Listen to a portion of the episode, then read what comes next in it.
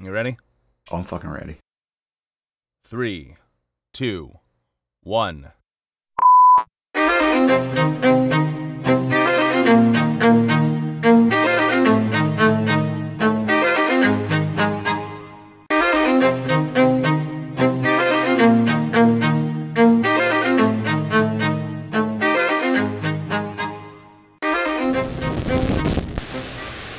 Welcome to the Politipop Podcast, the podcast where we take your favorite pop culture media and discuss the social and political themes within. I am your co-host, Mike Booch, aka the Soy Boy Pseudo Intellectual, and I am happy to be joined by my co-host and best man. Please give it up for Ty. Hey, what's up? And don't forget, if you're listening to this on YouTube, like and subscribe to our channel. That would be fantastic. You can contact us at politipopcast at gmail.com. Find us on Twitter at politipoppod and Instagram at politipoppodcast. Uh, Ty, how you doing today, sir? I'm good. I'm I'm very good. How are you? um, I'm tired. Uh, Yeah. we're uh, we're we're we're not going to be doing housekeeping this week. I'll probably. th- There's been a lot. I I just got married. Yeah. like two days ago. Yeah, so there's been a lot of uh, wedding planning leading up to it, and then post wedding taking apart everything because it was a completely DIY wedding. Um, But it was beautiful. so uh, thank you, thank you very much. Yeah, we're we're we're glad it worked out. Uh, but in the meantime, I know I mentioned it on Twitter, but if you're listening to this, you should definitely listen to Amped Up with Ryan Knight. It's a podcast by uh, Ryan Knight. He's a journalist. Uh, you can find him at uh, Proud Socialist on Twitter. Look into Richard Medhurst's uh, stuff. He's an independent journalist as well, covering a lot of uh, international news as well as uh, news related to the United States. And um, also, as always, listen to Move Left Idiots, the Socialist Talk podcast. They release an episode every Thursday, and uh, we're basically all of our episodes are also theirs. like every one of our housekeeping episodes. I'm like, oh yeah, yeah, we had similar similar takes on that. So if you like our viewpoints, you'll probably enjoy theirs. So I think it's pretty fair to say. Uh, definitely listen to all of those. They're great. But today we're not doing any housekeeping. We are going to be reviewing another movie. This movie was suggested to us by Twitter follower N Lethbridge3. Uh, her name is Nicole. She's a fellow comrade. And when we put out the call and said, "What horror movies would you like us to review on the podcast?" she decided to give us this horror movie. It is called We Are What We Are, or Wawa. Yeah, that's, that's what they call it in the shorten in the film world. Yeah, they go, "Oh, did you see Wawa?" And uh, The that's how it 2013 Wawa. Yes, there's a 2013 Wawa and a 2010 Wawa, and uh, we're going to be talking a little bit about both. Uh, but before we do that, oh my God, Ty, do you hear that? What's that? That's the spoiler alert. Putting that in post. Nice. That's right. If you are going to be listening to this episode and and you care about the plot of this film, all two of you, um, you Watch it first and then listen. yeah. Yeah, watch it first before you move forward. There are going to be detailed plot spoilers. We're going through the entire thing. Uh, but now that the spoiler alert is over, Ty, please give him the plot.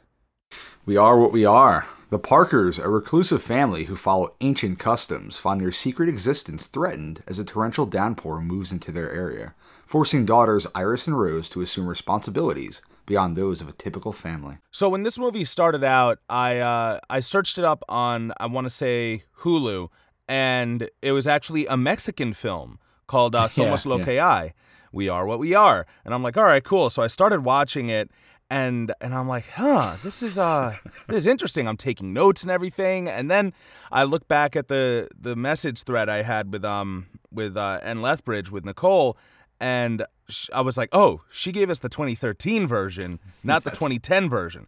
So here I thought they were two completely different films that I just watched 15 minutes of one that has no relation, but it turns out that the 2013 version is a remake of the 2010 version, the Mexican film. Yeah, because Americans don't have original ideas anymore, so we just, especially when it comes to horror, we have to rip off everyone else. I feel like that's that's modern All right. horror in America. Okay, so let's go. The Ring, originally a Japanese film. Yes. Um, Hunger Games, originally Battle Royale, a Japanese novel Yes, turned film turned manga. I don't know in which order that eventually became the Hunger Games. What was that one with the zombies and like the the apartment complex and they're locked in with the firefighters and stuff? Do you remember that one? um, Rec, record. Yeah, Or, yeah, yeah. um, The the original is great. The American one was terrible. What was the what was the uh, the American one? Was that Quarantine or something? I think yeah, it was called? with uh, Jennifer Carpenter from Dexter, right? That's right. She was she was from Dexter. Um. Okay. What else? There's uh, The Killing, which I believe was originally a Swedish film. Uh, and that's a that was a series that was. It's not necessarily horror, but it's definitely like a drama thriller. Uh, you know, another propaganda. Actually, Yeah. I'm. s- uh, You can call it propaganda, but it's about two very fucked up detectives. So one who can never get it right. Like they all they get they they pin the the murders on like 15 people before they actually find the guy who did it. Uh, we got The Grudge. Um, Yes, The Grudge. That was a got Korean Broadchurch. Um, oh, Broadchurch. What was that one where there's like a werewolf, a ghost, and a vampire, and they're all roommates? It's it's a Human? British. Yes, be, being human. Being human. The British one's great, um, but the American one was okay.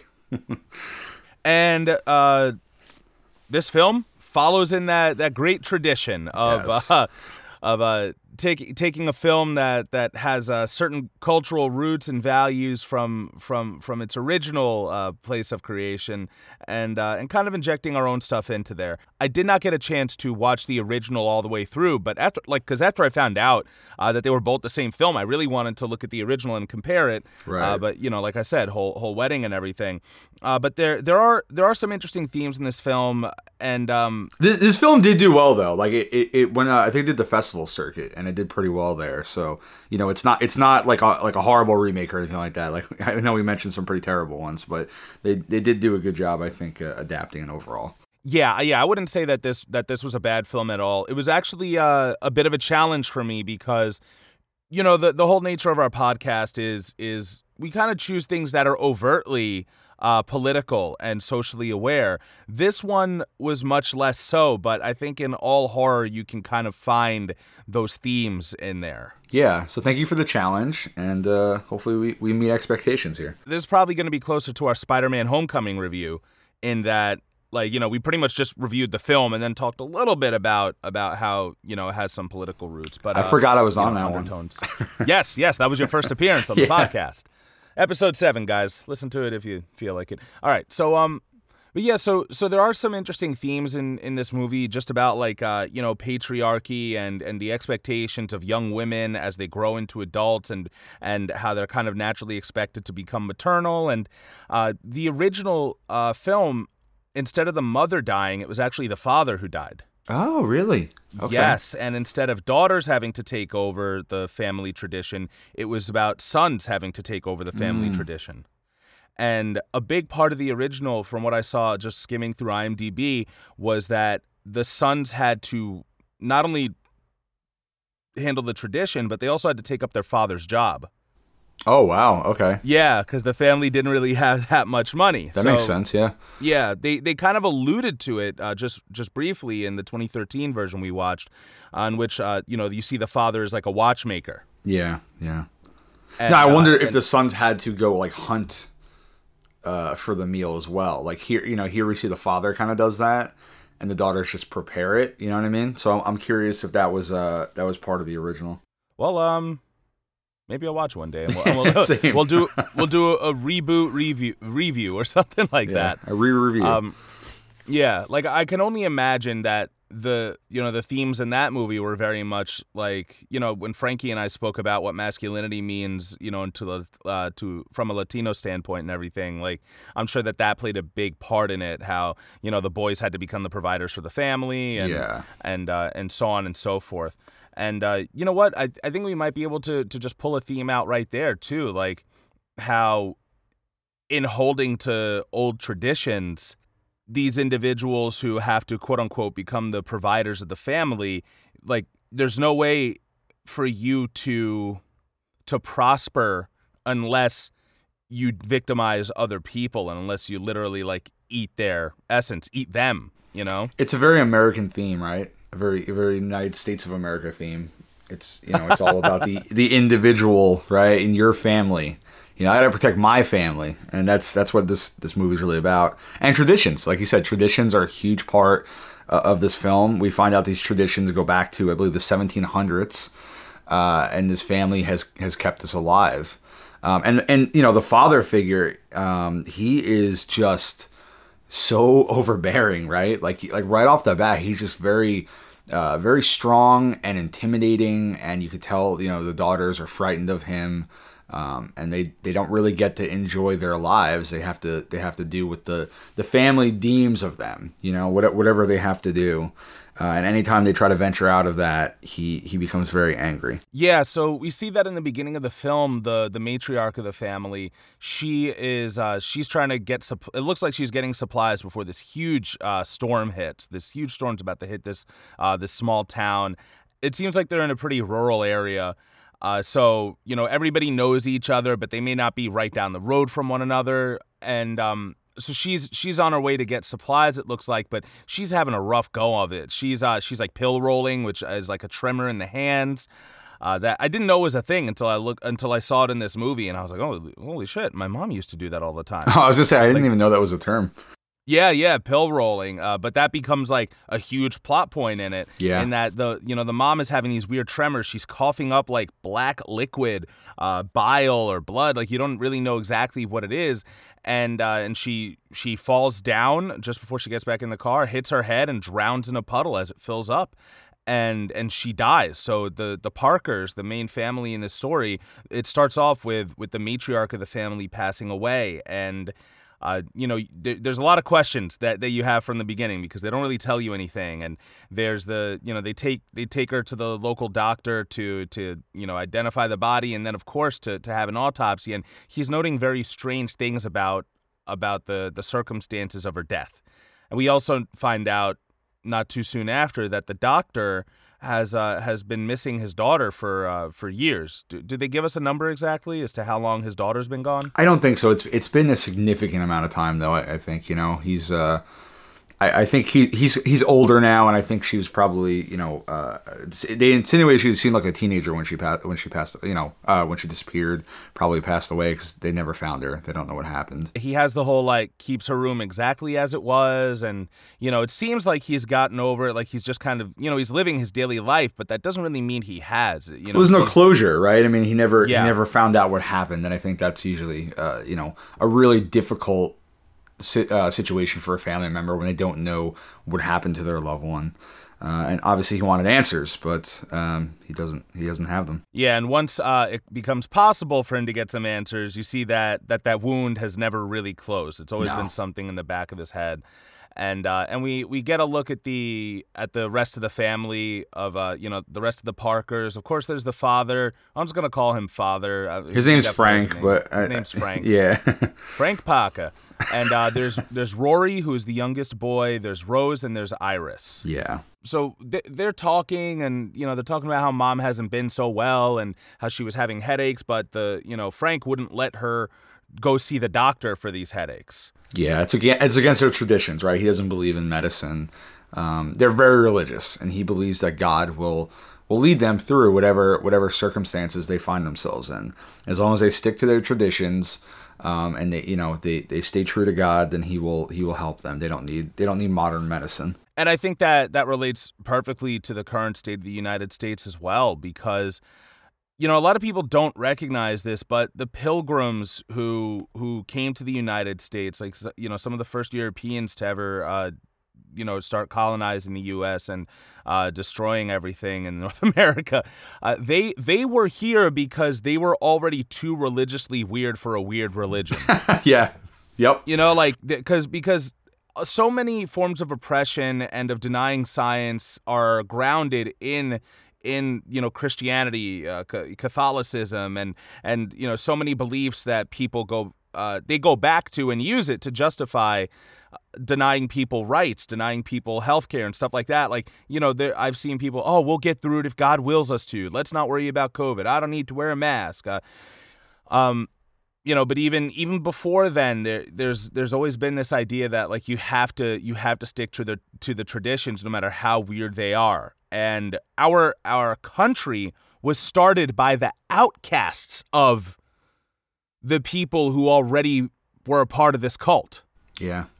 And you know, I'm I'm sure that we we do have some religious listeners somewhere out there, and I, I don't mean to offend you if if you're one of the people who believes in your faith and takes all the parts that are like, oh, I will use this to be kind to others. Yeah, Or I may not. Yeah. Yeah. I don't think religion's inherently evil, right? It it's that blind fanatic who, uh, you know, d- doesn't want to listen to reason or have empathy, and only sticks to you know uh, what what they believe. Well, a lot of times it's it's false interpretations anyway, right? You know, it, Yep. they they pick and choose what what they want to follow from from their scripture and not and not follow the whole thing. You know, I mean, Jesus Christ was one of the most like you know passionate and and uh, empathetic beings in in religious history. But I think a lot of Christians, you know, tend to uh, to not listen to what he would have, you know, supposedly would have done or, or would have wanted, and and follow very specific parts of the Bible and things like that. So, yeah, you know, here we we we see kind of the family uh, following very very strict guidelines of their religion, and I, I don't think they they really go much into uh, like a title for it, right? But um, we know that's something they've been following since at least the 1700s, and um, you know there there is a book that uh, the father has, and I think he gives it to the daughters later to read. That kind of breaks down the, the history of their traditions and and why they follow it. Yeah, so a big part of this tradition uh, does date back to I, I think you said like the 1700s, and their their ancestors were people who, and this is also mentioned at least loosely in uh, history, uh, people's history of the United States, how during the winter the colonizers didn't know exactly how to tend the land and how to thrive on it. So there were moments where they would be searching for food and shelter and legit dug up graves to eat people's bodies. Yeah. Like that that is actual history. That's something that happened in our history that that's never mentioned, right? No, we only hear about never. the greatest, the best and brightest of all the white people who helped build the country, but you know, the people who didn't know how to how to work the land uh, and could have been taught how to, um, you know, by by a bunch of the natives who were totally familiar with it and willing to share that knowledge. Uh, you know, there there instead were people who who had to resort to cannibalism in order to survive. And this isn't an exact uh, story from those times, but it's about a family who. Uh, you know, was going out to find game and they were going to starve. And then one person came back and the others didn't. And it turns out that what they had to do after three days of starving was eat other people. So, since that was the whole origin of their salvation in the United States, that's what this family, the Parkers, have stuck to. Like, there's the Bible, and then there's this diary that that shows them their tradition, shows them their history. And so even to this day, although it's not necessary and completely outdated, they have a 3-day moment of uh, they have a 3-day period of abstinence where nobody is allowed to eat. They're not allowed to partake in what? Uh, meat, grain, Yeah. um you know, I think that's it, but the boy is allowed to have like a glass of milk. That's about it. That's all. The only sustenance they're they're allowed during this uh, this period. Yeah, and they have to get what they call a lamb in 2 days, which we kind of have an idea of what that is. They you know, they we know from the beginning almost that they're cannibals. Yeah, they, they, they really they, they don't try to hide it. Uh, you know, it's I don't think it's supposed to be this big twist. Um, I think they, they want you to know, but they want to reveal it in a very you know uh, menacing, slow manner where like you, you have an idea, but they don't quite say it. Um, and it does it does work. It definitely it's uh it's menacing. And I think that Emma, who who is the late mother of the family, the one who passes away at the beginning, she she does have such an interesting character in this, even though they don't show it to us, but they do show us her children. And I think that that shows us everything we need to know about her because we see that despite the fact that her two daughters and son grew up in this incredibly oppressive and backwards household, that they're still kind people. Like They they, still they still will break tradition when their father's not looking because the kid you know their youngest brother still needs food and still needs um you know still needs some sustenance so they give him a little bit of cereal when nobody is looking and um you know that kind of reminds me of I used to work at a Chinese restaurant a few years ago and seems like a few years it's actually probably like It's what been a 6 while. or 7 at Yeah, it's been a long time. It really has been. But I remember around Lent, there were always people who were coming in and getting seafood. You know, because that was that was the workaround, right? We have to abstain from uh, from from meat on Fridays, but we of course we can eat seafood and, Yeah. and stuff like that. But I remember there was one mother who came in and she ordered a pint of boneless ribs. And she said, "Oh, well, you know, my son, he won't eat the seafood, so he's got to eat something." And in my head, I'm like, "Okay, so you truly don't believe in your religion." Yeah. Like, if you really believed, if you legitimately believed in these supernatural forces that will send you to a fiery pit of despair for all of eternity, you would not break those rules. it's just tradition, right? Like I think we're That's raised on traditions. Uh, every single one of us ha- has a tradition that's that's passed down, um, whether it's you know during the holidays or religious or Thanksgiving meals or whatever you might you know you might want to want to talk about. There, there, it's all there. Like there's always a, a tradition, and I think um, there there is a there's like a fear of breaking it because it's what you know, and you know you've been told that this is the right thing to do. Even if you have doubts in the back of your mind, you still want to stick to those traditions. I think there's a comfort there.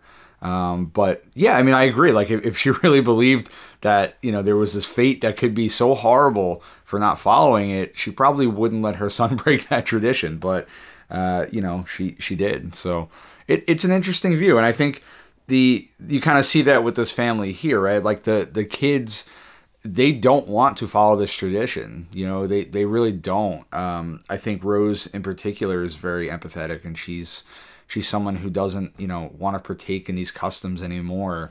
Um, but you know, how, how do you get out? She's 14 years old, and she has two siblings that she loves. You know, her older sister who's kind of taking on the lead role in this in this situation, uh, and her younger brother, and her father. You know, is is again very oppressive and and very dedicated to to what he's he's followed, I guess, his entire life. Um, and it, it's obviously taken a toll on on their lives, uh, even with the people around them. You know, we learned that Iris, the older uh, the older daughter, she she kind of had a little bit of a thing with one of the deputies, right? Like she mentions later, he was the first boy she ever kissed, and you know he still holds feelings for her.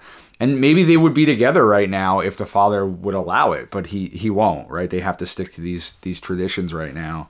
Uh, and, and so it, it takes a toll on the whole family. Just want to note that deputy is played by the same actor who plays Zook in uh, 22 Jump Street. So Yeah. very interesting for me because uh, Channing Tatum's crush, you know, his, his, his boyfriend.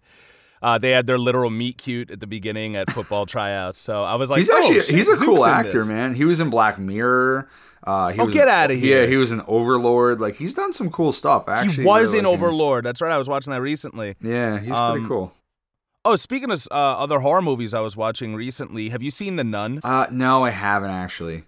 So I was threw it on uh, on demand the other day. Uh, It's on TBS on demand, and um and it, there's this interesting point in the beginning where like basically the two people who have to go investigate the nun are this like this priest who's kind of like the the renegade priest, you know, and like they call him in. They're like, "Oh, you you we need you to do this, but we're still not going to recognize you as a as like one of our our our own, like stuff like that."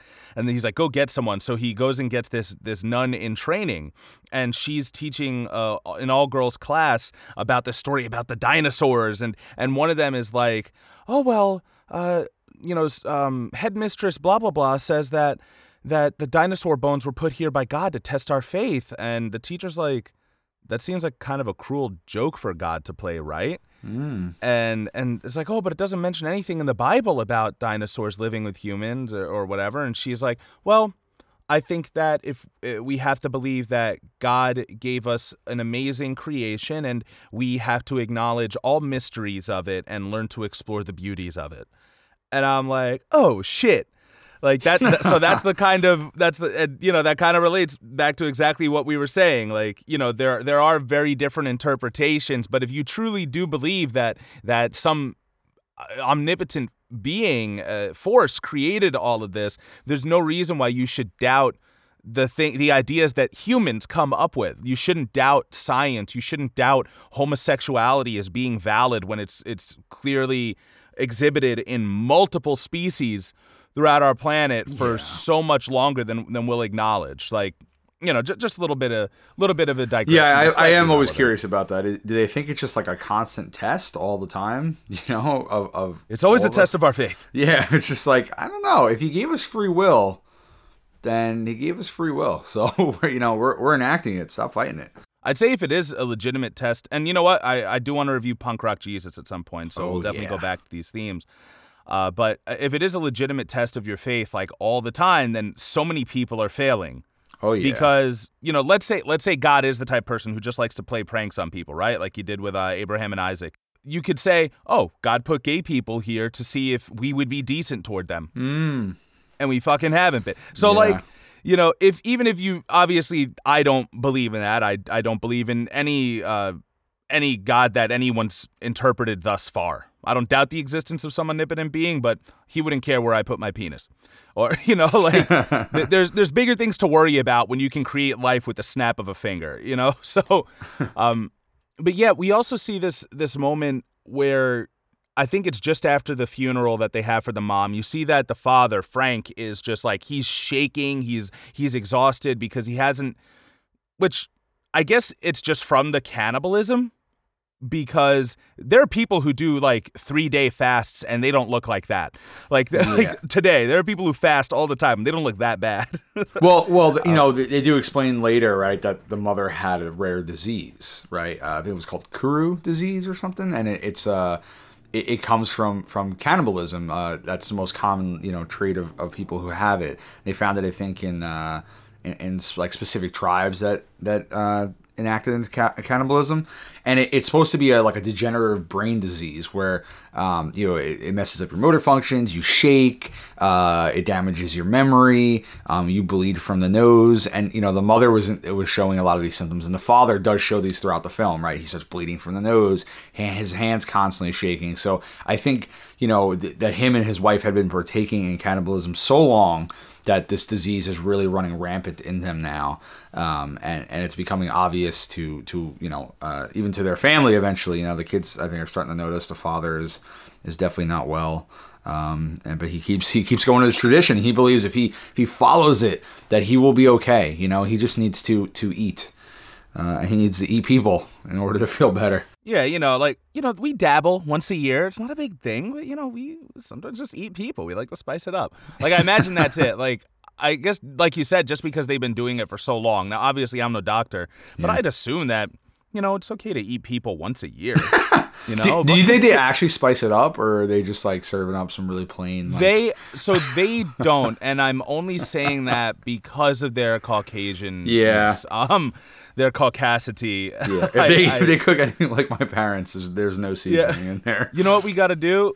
We got to watch the Mexican version and see if they're throwing adobo in their people. That's what we got to do. We got to see what they're putting. They're throwing cilantro in there. You know, Like that, honestly, man. Like my girlfriend's gonna make eat- some bomb ass food. So if they if I walk in and I smell that and it smells as good as as good as the food I've had, I might try it. I'm like, you know what?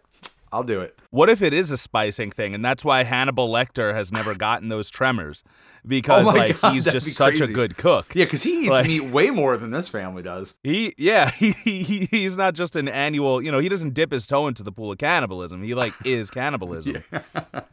Um, but uh, that's so funny how like that never made it into the lore of like Matthew Fuller's uh, series Yeah, right. Interesting. because you think that would have been like one of the ways they could have found out about the Chesapeake Ripper. Yeah, I, I guess they didn't want Hannibal to start going mad. So Yeah, but even if it were other people who are Oh, like, yeah, like yeah. maybe Hannibal's like, oh, my Lithuanian heritage has blah blah blah.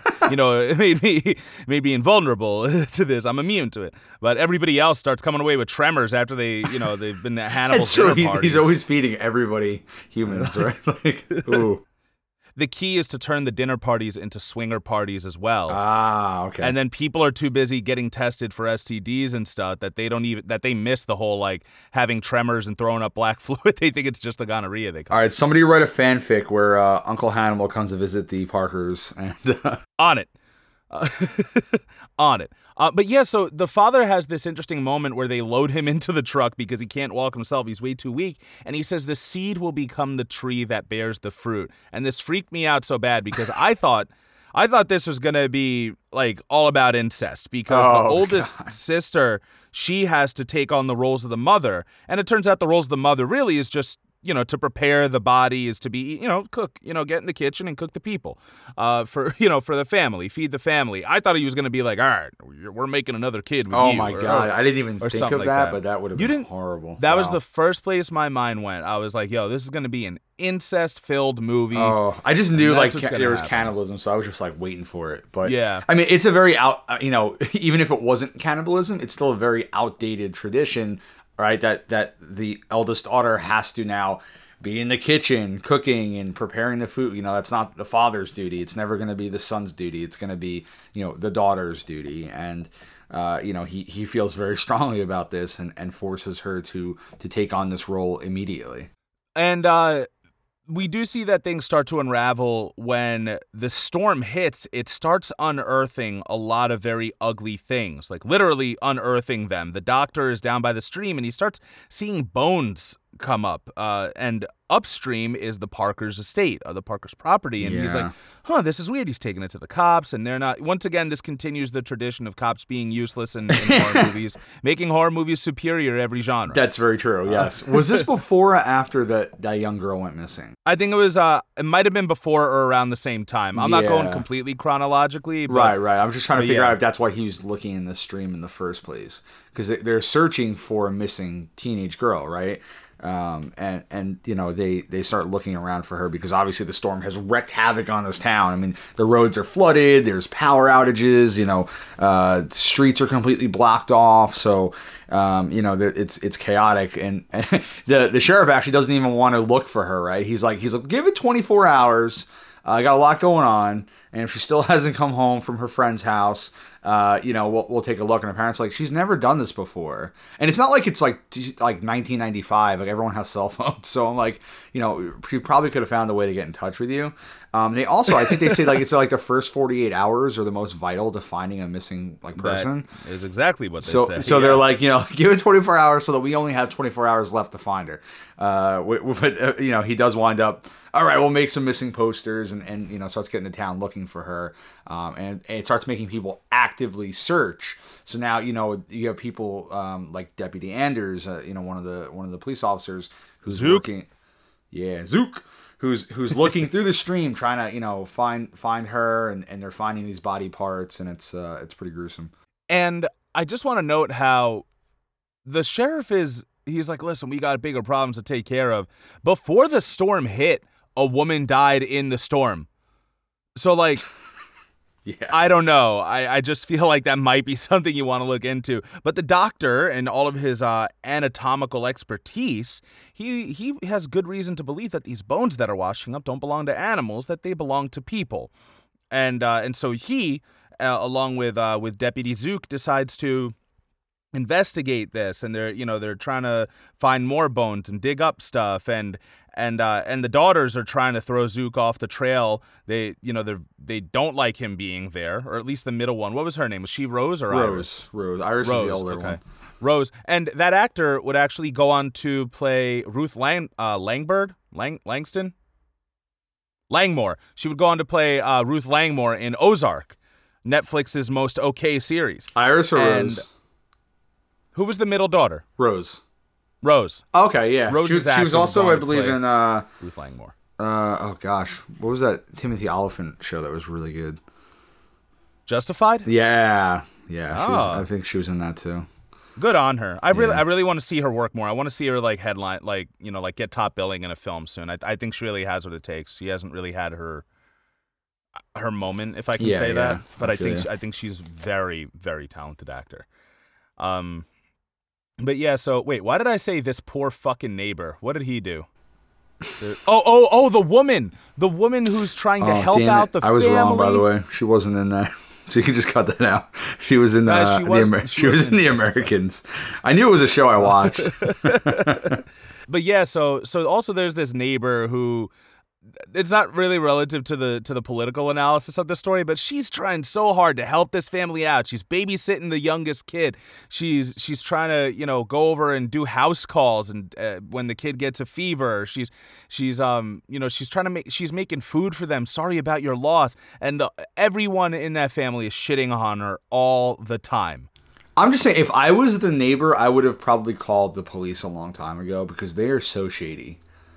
Right? Like they are way shady, and they treat her like crap, even though she's constantly helping. But they're always asking her So to watch the kid, right? They're like, "Can you watch Rory for like an hour?"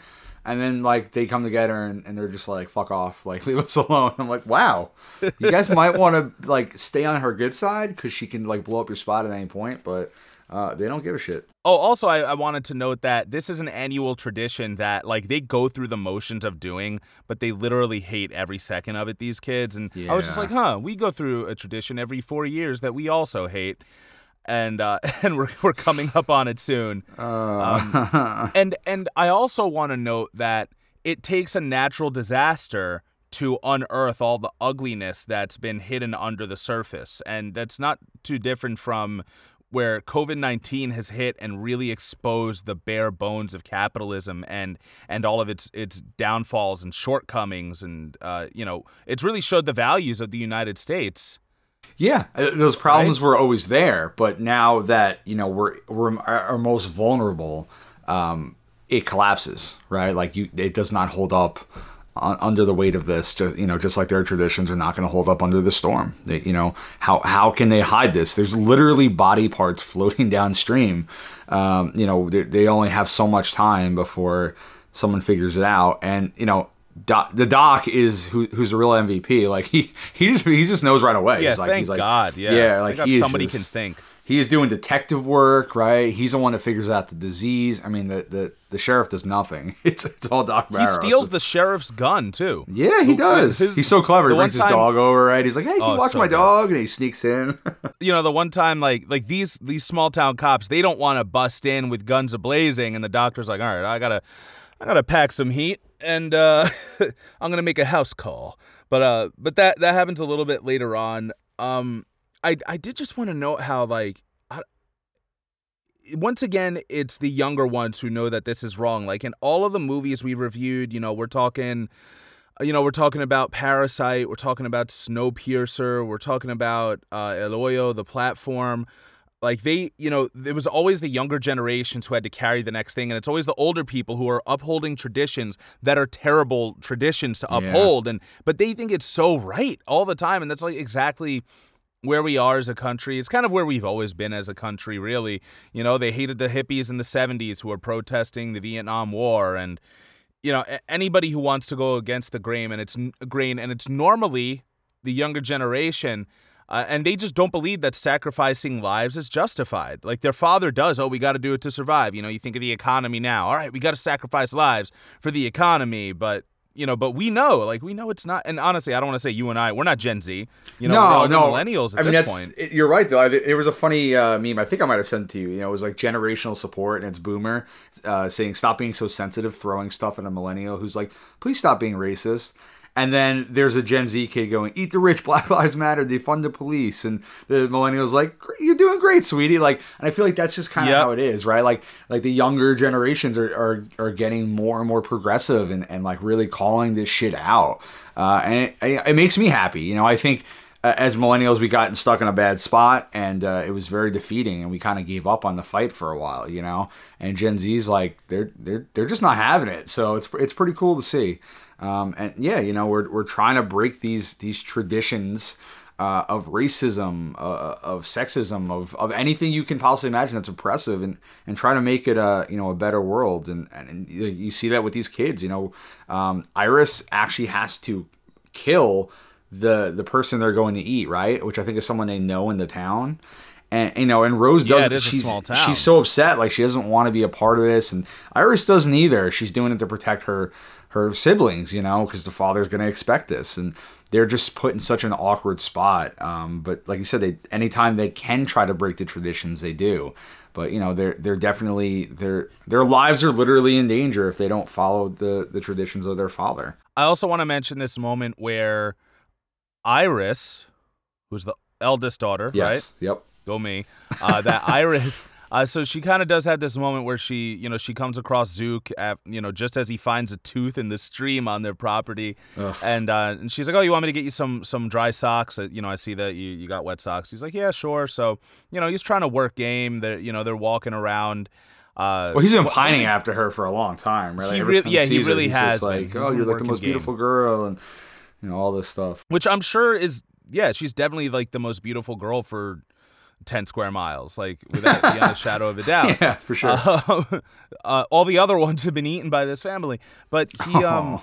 But yeah, he and he and he and her end up. Why are they walking in the cemetery again? You watched Uh, she she did. was going to bring him to their like ancestral burial ground or something like that. Like That's right. she-. 'cause She, says that that's why the bones might have been coming up. too. Right, She's yep. like, oh well, you know, we have our our family members have been buried on this property for ages. That's probably that. That's what it is. Thank God she's thinking. And you know what? Yeah. I'm gonna digress again because there is this whole idea of like, oh, the man has to be the provider of the family and the woman has to do this. Blah blah blah. Like, how often does a young girl become a woman and then uh, instantly not only does she have to become like the matriarch of the family, but you'll hear how many people after their family loses a mother, right?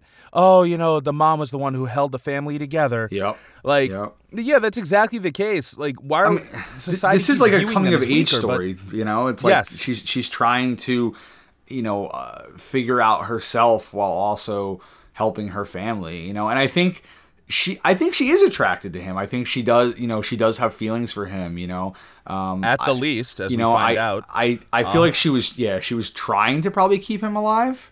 Um, 'cause she knew her father would kill him, but at the same time, you know, knew that it could possibly come to, to him being murdered. Uh, so you know, she tries she tries to think of this great story, and I think it, it, it is working, right? He like he's so infatuated with her. I think he'd believe anything she said to him at that point. But um, Yeah. it- you know, it's definitely like a, it's a good plan, uh, and so she leads him there.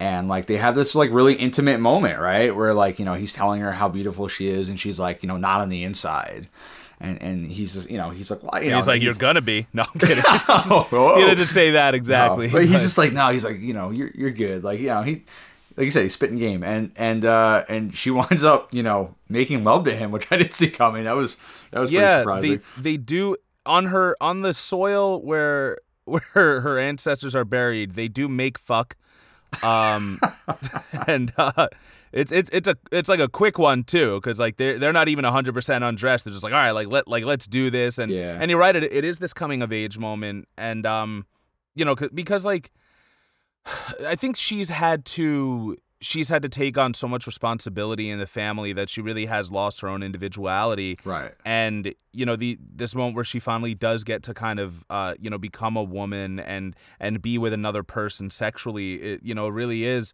um you know a vulnerable moment and and kudos to this guy. He's finally getting it. Persistence is key.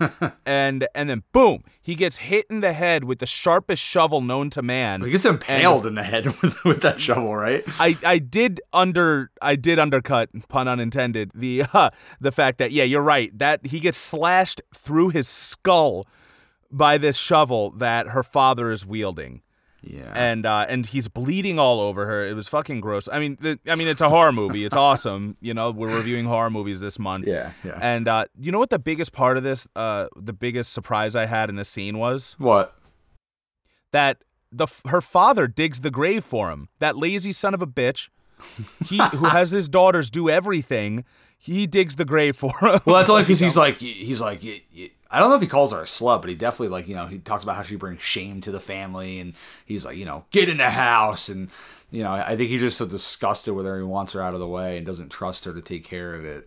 Um, which again is you know such an outdated concept. Like how dare she have sex out of wedlock, right? Like I, I, I guess that's what he's saying. I don't know. I mean they do have to marry, right? Like he had a wife and and kids. I assume that's you know they do they do have marriage and pass down their traditions to their children. So I don't know how they would pick uh, a new ha- uh, cannibal like you know loved one. Hannibal I- Bride. yeah, like I'm really curious like how they how they go about doing that, but.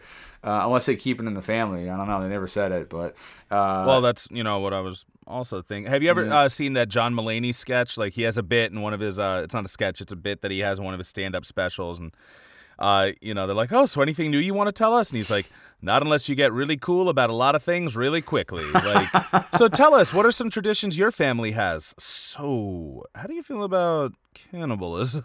like, Uh, I don't like it. Okay, well, no reason I asked it, but we will not be having a second date. Um, you know what? Can I just go back to that whole like trope that you know, there's the whole like dads against daughters dating, and the whole like, oh, if you're gonna date my daughter, you you know, I'm gonna be shining my gun, blah blah Yeah, blah. Like yeah. I don't know, that's that's the stupidest thing in the world. I really can't stand that. uh, that idea, and he like her father doesn't exactly say those things, but I feel like it kind of is representative of that of that culture that Yeah. like oh you know my daughter you know she can't she can't grow up and become a woman and all this other Are, stuff. are you It's like- saying it's not accurate, or that you just don't agree with it? Oh, I'm saying that I don't agree with it. Right. I was Yeah, saying because there's so many dads that do do that do that, you know. Uh, but it, it is a little ridiculous. Yeah, in my opinion, and granted, I haven't had a daughter, but I feel like if I raised her well enough, then I don't have to worry about the guys that she's bringing home. Yeah. Like that's that's it. You know, if, if I raised her well enough, and you know, and I'm willing to be involved in her life, and you know, and honestly, I I don't know if I am going to have kids or anything, but but you know, if it does happen. I mean, you know how I am as a person. We'll see if I become a totally like conservative and uh, and sheltering parent, but also like I'm not going to be making my kids watch porn like I did when I was growing up. But also like I don't think that sex should be a taboo thing to talk about. I think that your children are more likely to come to you with questions and problems that you can solve instead of going to fucking Reddit or Yeah. you know, There's gotta- be a middle ground, right? friends. Yeah, yeah. You remember um you remember Johnny Jekyll?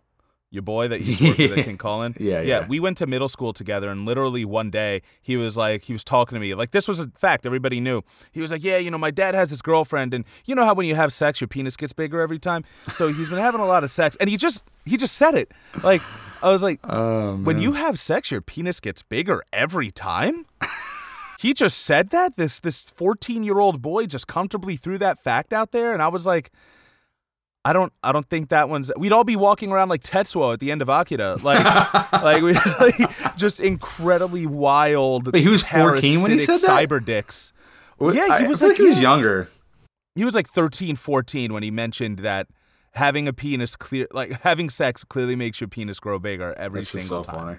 now we start seeing that uh that that this movie is coming coming to uh well you know To a Zook head. didn't get to yeah well Zook didn't get to come to climax but this movie No. is tell me a little bit about what the doctor does and uh because you you literally just watched the climax of the movie so so how did, like, what happened? Like maybe an hour ago. Uh, well, so once the doc realizes, like, he's researching these diseases and he's been examining, you know, um, the the bones he's been finding. He realizes there's like serrated blades that have been used and special types of uh, knives that have been used in, in these cuts. I'm and- sorry, real quick, because you keep calling him Doc or whatever. Yeah. Uh, he's like, he goes, Marty, it's your kids. They're eating people. Marty, your kids are eating people. Doc, Doc Barrow. Uh, We're going. We don't need bones. All right, sorry, sorry. Yeah. So he, Ba- Back he's also a forensic four. specialist. This doctor. Thank God. Thank He- God. This he is brilliant. Is good at everything. I He's the know. only doctor in this town.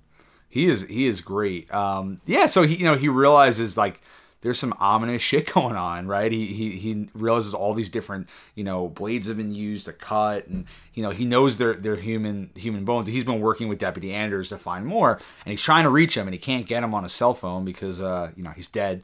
And uh, the doc, you know he he once he realizes about this disease, he kind of he puts it all together. You know, he realizes that the family are are most likely cannibals, and he he has actually researched how many people have gone missing, and I think he says only three people in their town have gone missing, his daughter being one of them.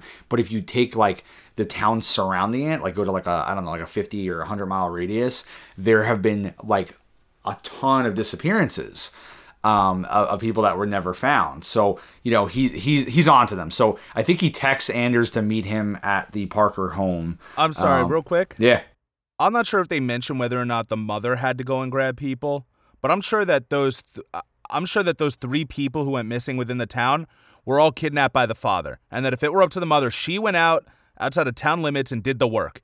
Okay, because once again, their father is fucking lazy as shit, and makes all the women in the house do everything else.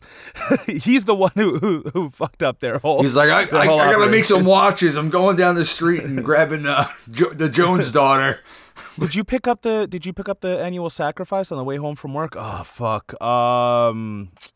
Yeah, yeah, yeah, yeah, yeah, yeah. I just I'll be I'll be home in an hour. Uh, I got some stuff. It's like an hour. It usually takes Like- me four. Uh, like shopping exactly like he's going to Walgreens last minute for Christmas presents. He's like, "Oh god, um oh man, do you have a blood disease? No? All right, get, get in my truck." Sorry, sorry. I keep cutting you off. All right. It- it's crazy they've gotten away with it this long though. You know, like it's just like all these people have gone missing, and I feel like the sheriff hasn't even looked into it. like that's just the vibe I got from him. Like he yeah, was just, I mean they're pillars of the community, I guess. Like, and you I- did say I that they're a sketchy family, but I think they also own like a trailer park. Like, Yeah. I think a lot of They own a lot of land. Yeah, and I think that the well, there's one point where one of the guys in in a trailer, he's like, "Yo, there's no more work here. I gotta go." So he Yeah. gives the last of the rent. He doesn't say "yo," but, but he gives the last of his, uh, the last of the rent that he owes to to Mr. Parker, and then leaves. Like, so so these people, I think, are an important part of the the local economy Right, too. right, that and you know what?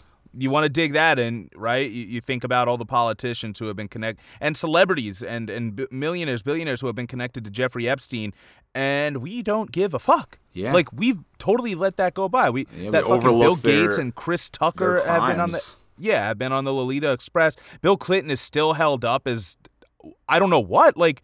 Why do we how fucking like right? Bill Clinton? Like, Why I do we? know, it's It unbelievable. is ridiculous, man. We keep giving all these people passes because they did one thing, you know, like that Hard Times article you sent me the other night. You know, oh, uh, artist George W. Bush canceled after allegations of war crimes resurface. Like, it's just like it, it was not in the in the spotlight anymore people just forget right like so you go from the clinton's crimes you go to bush all of a sudden everybody loves clinton they hate bush right and then and then you know now you got trump. Everybody loves loves bush and they love obama and they, they hate trump. Like it's just you know they, they pick a new monster and they just focus on that and they just they just forgive uh, the past crime. Like oh they're cool now you know? And it's like it, it's not that simple. It's not like they they i don't know uh, you know, did did like something stupid, like you know, uh, were, were arrested for having marijuana when they were were you know a kid, on, and and like you're you're gonna like oh yeah, like whatever, not a big deal. Like they're literally like war crimes, right? Like they've raped people, they've killed people, and and the fact that we just go, eh, it's all right, like we'll move on. It's just it's uh it's it's well, pretty yeah. crazy. I mean, we forgave Obama as he was doing stuff. Citizens United and all those drone Yeah. strikes and the Affordable Care Act that did not give you know that did not give health care to as many people as it should have and even then health care is still super expensive like uh, we forgave him for all of these things as they were happening like Yeah. obama can do no wrong in right? liberals Putting eyes kids in cages, drone striking the fuck Yes. out of people. set records for deportations I mean, the guy had the biggest progressive like backing probably ever, right? Like you know, change. He was all about change, and he did fucking nothing. So it, it's it's just uh, yeah. I mean, it's it's really crazy that we forget this stuff. it's like they they say on move left also like next you know a couple administrations from now we're gonna start making trump out to be cute and everything like oh like you know trump like Oh, we're gonna forget about the over 200000 dead from covid we're gonna forget about the emboldening of white supremacists we're gonna forget about everything and by we obviously you and i won't but Yeah. you know they're gonna be people oh trump did this funny thing he had a meme or, or something like yeah, it'll be the ne- the next you know- monster they're focusing against, and then we'll go. You were the ones that were yelling at us for not voting Joe Biden in to get rid of him, and now you're all best friends with him.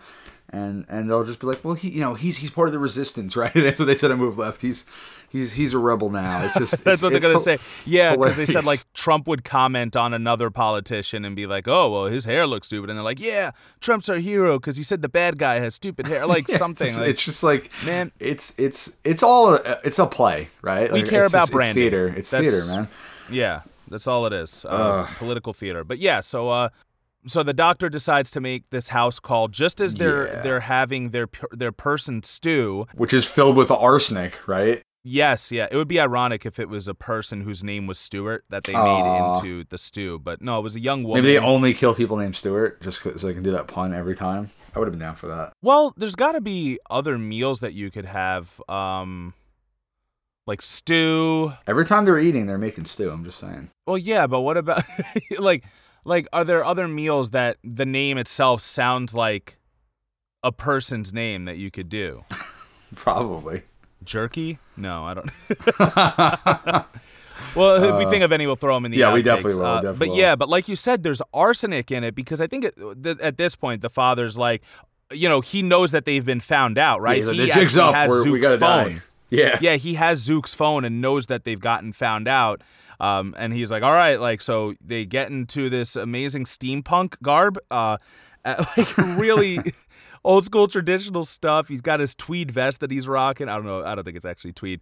Uh, but yeah, he decides he's going to poison everybody. And I think it's the middle child who It notices rose. it. Yep. Yeah. and she's just, you know she's like Iris, like you know, like trying to get her older sister to do something, right? Because Rose is kind of the one that's been the like almost the most rebellious, right? Like she she was planning to already like kind of run away. She was telling the little brother like, listen to me when the time comes.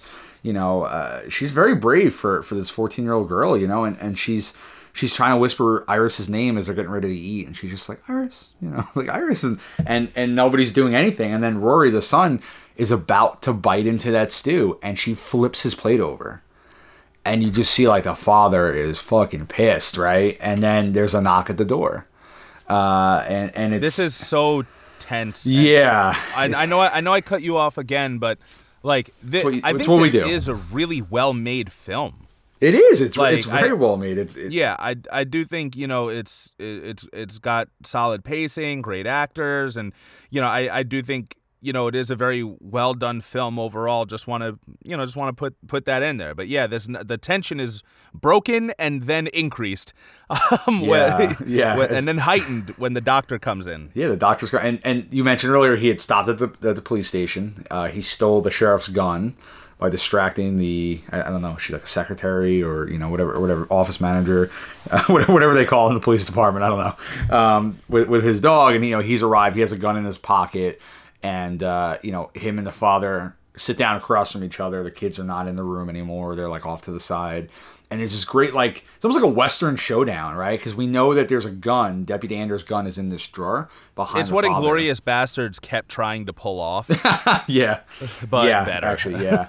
and and you know we know we know the doc has the gun in his pocket. We know the gun is behind the father. Um, you know, and he reaches in and he gets a match, and it's just he's building that tension. And he lights a cigarette, and you know the the father's not giving anything away, and you know they're having this back and forth, um, and his hand's shaking, and, and the doc calls it out, right? He's like, you know, he's like, oh, you know, talks about his hand. He's like, oh, you're not here to talk about my health, doc. Uh, and finally, Doc Barrow just says, you know, about the cannibalism. He's like, did did you kill my daughter? Did you eat my daughter? Right? Like he literally asked that. He's like, did you, Did you eat eat my daughter, daughter? Santa Claus? Always sunny. Is that my daughter in there? Two references. Back Oh, nice. Whoa, dude. Woo. Yeah. Can't handle Can't it. But yeah, yeah, it's really intense. You know, he's like, "Did you eat my daughter?" And uh, the father pulls out the gun, and he's he's gonna hit him, right? Like he's he gets the first shot off, and Iris, eldest daughter, she jumps in the way, um, and protects Doc Barrow, which I thought was was uh, was pretty incredible, right? Like she, she Yeah, doesn't yeah, have that a caught me off guard. she doesn't have a personal connection to him, but I think she just realizes right from wrong, you know, and knows that this is a man who whose daughter they ate, they killed and ate her, and you Yeah, know, they he- hurt him enough. You yeah, know? he wants justice, um, and the father is willing to kill his own kids. So, like, I think they know, like, they can't be loyal to him anymore, you know, because he's going to kill them. Uh, and yeah, so she saves the doc's life. The doc fires off a shot. He, you know, he hits the father. The father goes down. Uh, and Doc gets up and he's gonna fire another shot, and the father's not moving, um, which I thought was really stupid. I mean, if you ate my daughter, I'd fucking light you up. That, that's just my personal opinion. But the gun wouldn't be enough. yeah, I know, right? I'll Like only he's just kind of like, I'll only "Ah, say that." you son of a bitch, and he grabs the gun, uh, the other gun off the floor, and he turns. He just imagine if he just uh he just went to do no harm. The Hippocratic oath. He was like, "You motherfucker." I, what I, what I will say is that maybe he, you know, he's a he's a very good person, Doc Barrow, and he decides he wants to help Iris more than you know take out anger on the father's body. So he, you know, he turns back to Iris and he's like, "You're gonna be okay. Stay with me." You know, he's trying to check on her, uh, make sure she's okay, and of course, being a horror movie. Uh, Frank the father is not dead, and he comes up behind them with like a frying pan or something, hits him in the head, right, and knocks knocks the doc down. Um, yeah, those uh those cast iron skillets ain't nothing to fuck with. yeah, dude, that would fuck your day yeah. off. Woo! And uh, you know, and the, of course, the you know that leads to this uh, chase scene. The you know the Rose takes Rory, and to the once again to the neighbor they continue to shit on. After they try to Uh, go to the car, they didn't lock the car doors though. Come on, I know she's Uh, fourteen, but Yeah, yeah, you know, it, it, the adrenaline's rushing. There's a Mm-hmm. lot, but yeah. So so the, so there is this this chase scene, and uh, you know the neighbors the neighbor's dog gets out as she lets the kids in. The fucking dog gets killed by the father. And I didn't even you know, catch that. Did they Yeah, show there's it? a yipe. There's a little yipe from Oh, off okay. screen that you Oh, hear, damn. like "Yipe, yipe," and it's like, oh, you motherfucker. Uh, so now you really you, you gotta kill him. You know, yeah, kill now- people. It's one. Now thing. you got the whole a dog. audience on board to kill this guy. Yeah, You just killed exactly. Now we kind of gotta, we gotta kill you. Um, but yeah, so uh, So, so you know, does he end up killing the neighbor too? Yeah, he pulls. He uh, she's like checking out the window, uh, or, or like the glass of her door, and he like Oh, shit. it, like pulls her forward, and I guess uses the glass to slit her throat. Yeah, And- he shatters the window with his hands, then rubs her, rubs, he cuts her throat across the sh- the jagged glass that he broke It's off. brutal. And then Yeah. he drags uh, Rory and, and Rose back, and he gets Rose back by saying, "Iris needs you." You know, and she's like, "Iris Mother needs me." fucker. And he's like, "Yeah, Iris needs you," and she she comes back. She loves her sister. Yeah, I I do think it is terrible, and uh, I'm not sure this is necessarily a political thing, but like that does become the case with abusive family is that you do keep going back to that family just because you don't want to leave your sibling alone. Like you really do love, you know, your it might be your your your, your sibling or it might be your kid or something. You stay in an abusive relationship for your kid, stuff like that, and you know he is uh you know through and through he he does I think represent uh toxic masculinity. He represents the patriarchy and he does represent the the manipulative nature of of, of abusers. Yeah, I agree. Absolutely. So yeah, they end up making their way back, and uh, what what is what is the final thing? Who the doc doesn't doesn't kill him, right? No, the doc's knocked out. Um, so they, they come back, and again, the kids know they're about to die. Uh, and Rose just starts biting into Frank's throat, into her father's throat, like viciously. And I thought this was. Yeah, I thought this was just gonna be to kill him. I thought they were gonna like, So did know, I, oh, how yep. ironic. You know, they they they they they ripped his throat out with their teeth and they killed him. But no, they um they feast. They, Yeah, they've well- been fasting for three days, baby. they got me when when Iris stabs him in the hand and then just starts eating his arm. And I was like, okay, uh, they're not just trying to kill him. like, I, I think No, like, they don't show it, but Rory goes under the table at his leg, so I think he's also eating his leg. Um, Oh, because yeah, we did remember Rory tried to that. bite the neighbor's hand earlier, right when he was feverish. Like you know, he's like, I'm hungry. Like he, the boy knows what he wants. Uh, Yeah, this poor kid. And so I think and, he's you know, because that's what he, that's what he's been conditioned. yeah, to do. you know, this is this is good to them. So they they just it, it's fucking it's kind of awesome and gross at the same time as they're just like he's like laid out on the table like like Jesus style, right? As they're just feasting on him and and uh, you know ripping off chunks of skin and, and swallowing it, and then um, the doc is coming around. And I thought this was a great moment because he had mentioned earlier that um, his daughter's hair clip was being worn by Rose, and uh, I think she takes it off and puts it on his lap. And then Yeah. they they Yeah. take the book and they go and the father's dead. Um, they they spare the doc. You know i mean hopefully he's pretty hurt. But uh, they spare the doc and they they leave right? They they take off in the car the three of them to start anew somewhere else. Um, and and I, I do think it's an it's an interesting ending because they still have that book of traditions with them so there's there's two ways you could look Yeah, I'm at it surprised they didn't leave it behind and burn the place down with it. you know? yeah, so like the one the one thing I think was like, is this her way of breaking it by making sure no one ever sees that and ever has that, or have they decided to keep the tradition going in the end after all? Because I mean, they happily feasted on their father. I don't know. I think it could go either way. Yeah, or maybe like they're just now gonna do a new sect of it. Like, Yeah, like what if it becomes this ultra feminist cannibal culture where like you eat the patriarch of the family at a certain point? You know, like that's a possibility too.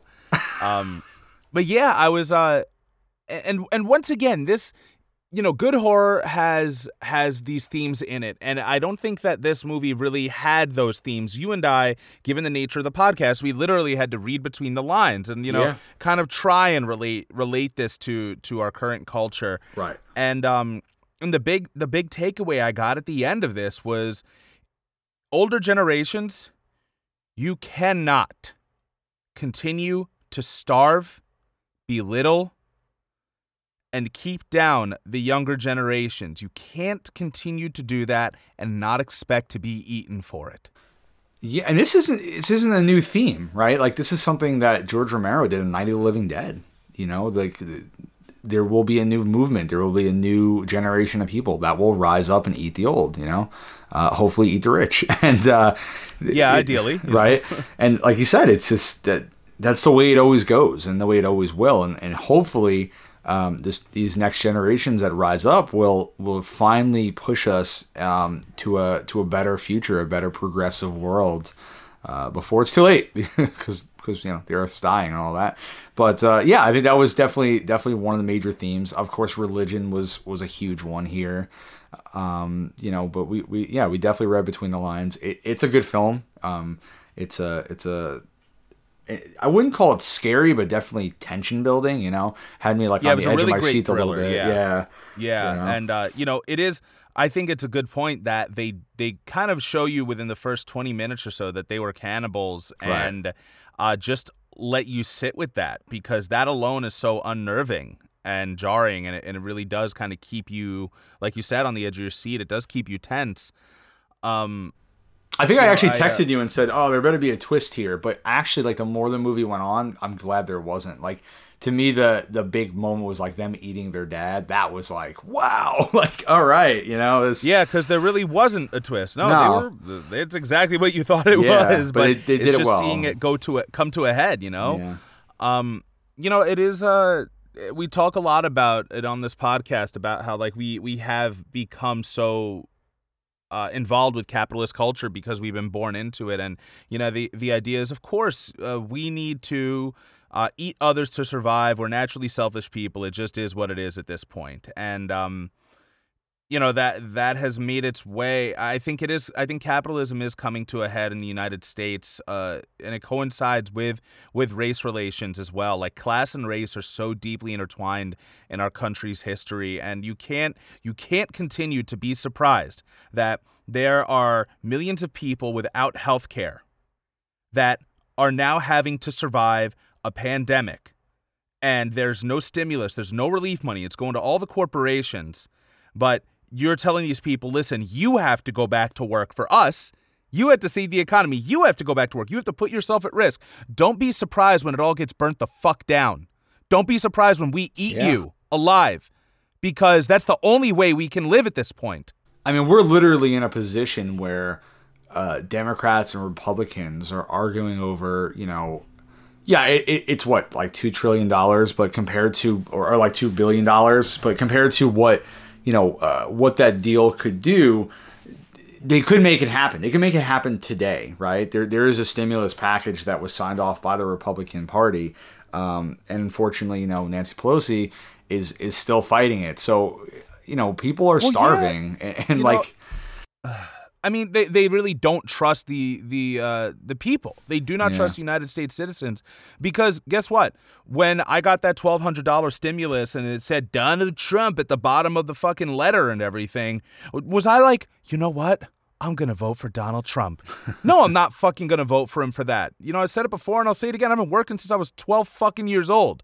Yeah. Okay, I like don't you know don't. I mean, I could see it working. I could see it working on people. it could for some people, but you I'm know sure. what? If like if the alternative is letting them starve to death or or be evicted, like grow up.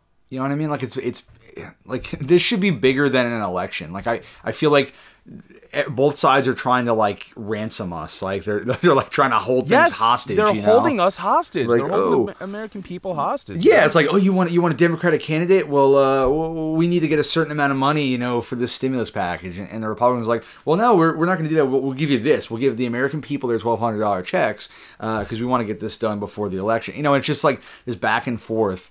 Uh, and again, we're we're caught in the middle. Um, and you want to tell me that these these two parties have our best interests at heart? Uh, I, I don't believe it. Yeah, the fact the fact that either uh, supporter, there's no way like if you're a Democrat, you can believe the Democrats have the best interests of the American people at heart. And there's no way if you're a Republican, you can believe that the American people have the best interests of. Uh, sorry. There's no way you can believe that Republicans have the the best interests of the American people at heart. Like I th- this this this duopoly, which really you know they mentioned it in Amped Up with Ryan Knight and Angela Walker, VP uh, candidate for the Green Party, said like th- this isn't a duopoly; it's a monopoly Yeah. the Democrats and the Republicans are pretty much the same people at this point. They are both on the right.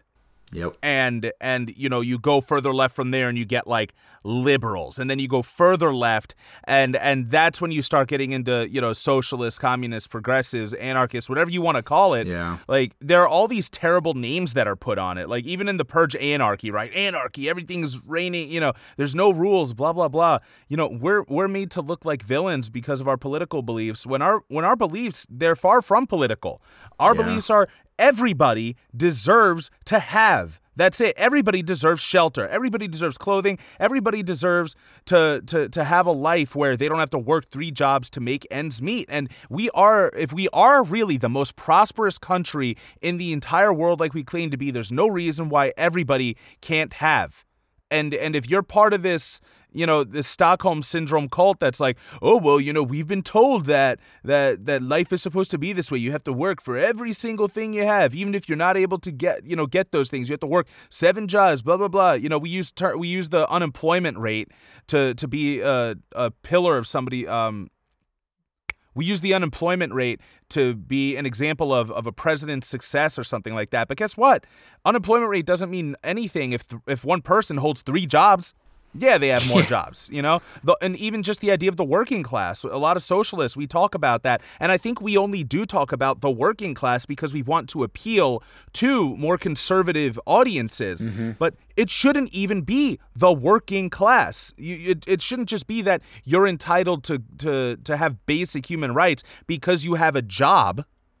You should be entitled to basic human rights in the first place. Because you're a living being, right? I mean, like, I don't And think these are like yeah. radical concepts that It's not. You and, know? you know, and let's pull it back around to the religious thing, right? You were talking about Jesus. Jesus was a socialist. Jesus was po- uh, pro sex work. Jesus was was anti bankers and and and everything. Jesus, uh, the entire cornerstone of of Christianity is that it's the poor man's religion Yep. the everything says give up your riches give up your materials and you'll be accepted into the kingdom of god so why is it that all of these politicians who claim to be Christians and, and really religious people that they're the ones making all the money and, and all the other people who are going into churches and tithing 20 40 dollars each time sometimes more They're the hoarding ones who are- 99% of the giving wealth. it up. It's just come on man. Unbelievable. come on that's if you really believe you're a christian then you shouldn't be supporting either of these parties. You shouldn't be supporting these leaders. You should be marching with us in the streets Yep. or podcasting with us in the booth, whatever it is. You know, whatever whatever you're able to do, you should you should be able to do it. or And, um, using your vote, right? yeah. They always tell you, you, got- Yes. you know, use your vote. So use your vote and use it well. use your vote and vote Um, green. yeah, vote green. You know, I think at this point that's our best our best option um, to at least get them the five percent that that they need to to get proper funding and, and recognized. So, um, you know, at the very least, you know, especially if you're really feeling that guilty and you know your family and your friends are yelling at you that you have to vote Biden and you're you're not in a swing state, don't even sweat it, right? Like you don't have to worry. Just you know, vote with your heart. But um, I implore you to to to follow follow your truth and uh, you know if you if you don't support either of these candidates don't don't give them the luxury of your vote uh, or your time it's just it's not worth it they don't care about you Yeah, they're not willing to cede any policies. They keep talking about how important the you know the vote of the left is. That okay, then give us one. Give us Medicare for all. Yeah. Give us a Green New Deal. You know, give us, uh, you know, defunding and redistributing the the the resources of the of law enforcement. Like Give they're not going to do anything. So guess what? I guess it's not that important. Like I literally don't believe that anything will change if Biden gets elected. Therefore, I have nothing to lose. You know? you know it's funny i um, I don't. I, there's a there's a page i follow that um, it's like a comic book page and they were talking about how the russo brothers are holding like a campaign rally for biden um, and this this one guy was like, "Well, I guess they're gonna love, uh, you know, supporting, uh, you know, rioting and burning down, you know, the sets of their films and movie theaters, and you know, Yep, they because that's what they're doing. and and I, That's I commented, I was are like, doing. well, like Joe Biden doesn't even support that. Like he he actually He's wants to increase cool. funding to the police. So uh, just so you know, there's two conservatives running right now. So I, you know, your comment makes zero sense. Uh, but it's just like there's well, just that's this, because I mean that's the narrative, dude. Listen, I'll tell you, you buy one gun, you start getting all of the, or you listen. For me, it was purchasing a firearm, and then it was also uh, looking up like the Joe Biden gaffes that he's made. Uh, those two things, I get so much Trump propaganda in Oh, all my God. social media now, like all these ads, and it literally shows you like buildings burning and stuff and saying Joe Biden and the radical left, he believes in the anarchies, he's a socialist, blah, blah, blah. I wish Joe Biden was that cool. I wish he believed in burning it all down, but he doesn't. He is nowhere near. He's another corporate politician, you know, just just like Trump, just like the rest of them. And you know, that that's it. So Yeah. you know and I, I i feel bad too because how many people are are seeing that and being like oh my god maybe they're maybe the same way democrats are being uh you know made afraid to and and having that fear mongering used to to vote for biden maybe there are conservatives who are you know they're like oh i don't necessarily like trump but i don't want the stuff that biden you know meanwhile they say that biden's america is going to look like what trump's america looks like now but whatever. You know, but I'm sure there are people on both sides who are being shamed into voting for the duopoly, for the you know, for the corporate monopoly, and uh, and it, re- it really is a shame. But I'm I am glad that this decision has been very easy for me because Biden hasn't vowed to change anything that uh, about the United States that that Trump is. I don't want to say made wrong, you know, just he's continued a Yeah. terrible tradition. The, you know, the only thing he probably hasn't continued is our imperialist uh, policies. Yeah, it's yeah. I mean, technically, yeah, we were in uh, less wars than we've been in a long time. So, I mean, that's something, I guess. Uh, we we haven't been killing as many people overseas. Um, yeah, I mean, you know, three three weeks away from election uh, day, and I don't think much is going to change no matter what. So, uh, you know, be like these kids and break tradition, um, and don't vote for the two party system. and eat the rich. Eat the- and in this movie, you know, it was more of a generational thing, but also, yeah, eat the rich, eat those in power who who are going to be happy with starving you. Eat the Pelosi's, right? Yeah, please. Who who has No a twenty five back. gal uh, pints of ice cream, whatever the fuck she has, right? Something ridiculous like that. yeah, you know, who your gr- new green dream, whatever. Uh, but uh, you know, that being said, eh, while, when you're done eating the rich, please make sure that you're listening to us. Rate and review us on iTunes or wherever you get your podcasts. Uh, find us on YouTube at the Politipop Podcast, where you can like and subscribe and have access to special behind the scenes content, which is it's gonna fucking happen, guys. And uh, and also. Once once you get a setup, we'll- you know, we'll do like a double like this is what my mic setup looks like, and I'll do that. And Yeah, that'd be great. Keep that for a couple months, and also our outtakes too. We do put our outtakes on YouTube. Uh, you'll find our Halloween outtakes on there soon as well. Find us on Twitter at PolitiPopPod, on Instagram at PolitiPopPodcast. Uh, email us at PolitiPopcast at gmail.com and let us know what you thought of uh, Somos Lo Hay. Watch the Mexican version so we don't have to, and then compare notes. That'd be awesome. That's your homework assignment. Yeah, or maybe Watch tell us it's so good We we, Are What will We have to watch it. Yeah, and maybe we'll do a Patreon episode on that. That is also happening. There's a Patreon coming. It's, it's gonna happen. Is this is uh the pa- us getting to to our Patreon is like Goku getting dynamic. Uh, like you know, Goku's gonna get dynamic eventually. The Yeah. longest saga in all of Dragon Ball. Seventy five episodes, but we'll be there.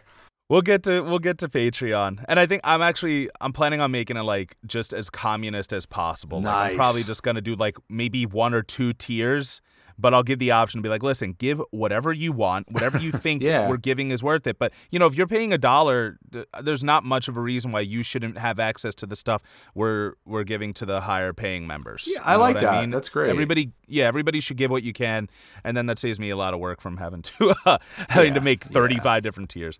Uh, so yeah, email us at politipopcast at gmail.com. You can find our show notes and sources at politipoppodcast.wordpress.com, where we'll uh, include articles and everything talking about how the Democrats are holding uh, people's lives hostage and people's livelihoods and welfare. And uh, thank, special thanks to all of you listeners uh, and to Antonia Chava for logo design. For the Politipop podcast, I've been Mike Booch. And I've been Ty. And remember, no matter what you're watching to scare yourself this month, no matter what you're listening to, no matter what you're reading, whatever it is, just always remember to never stop thinking, never stop learning, and read between the lines.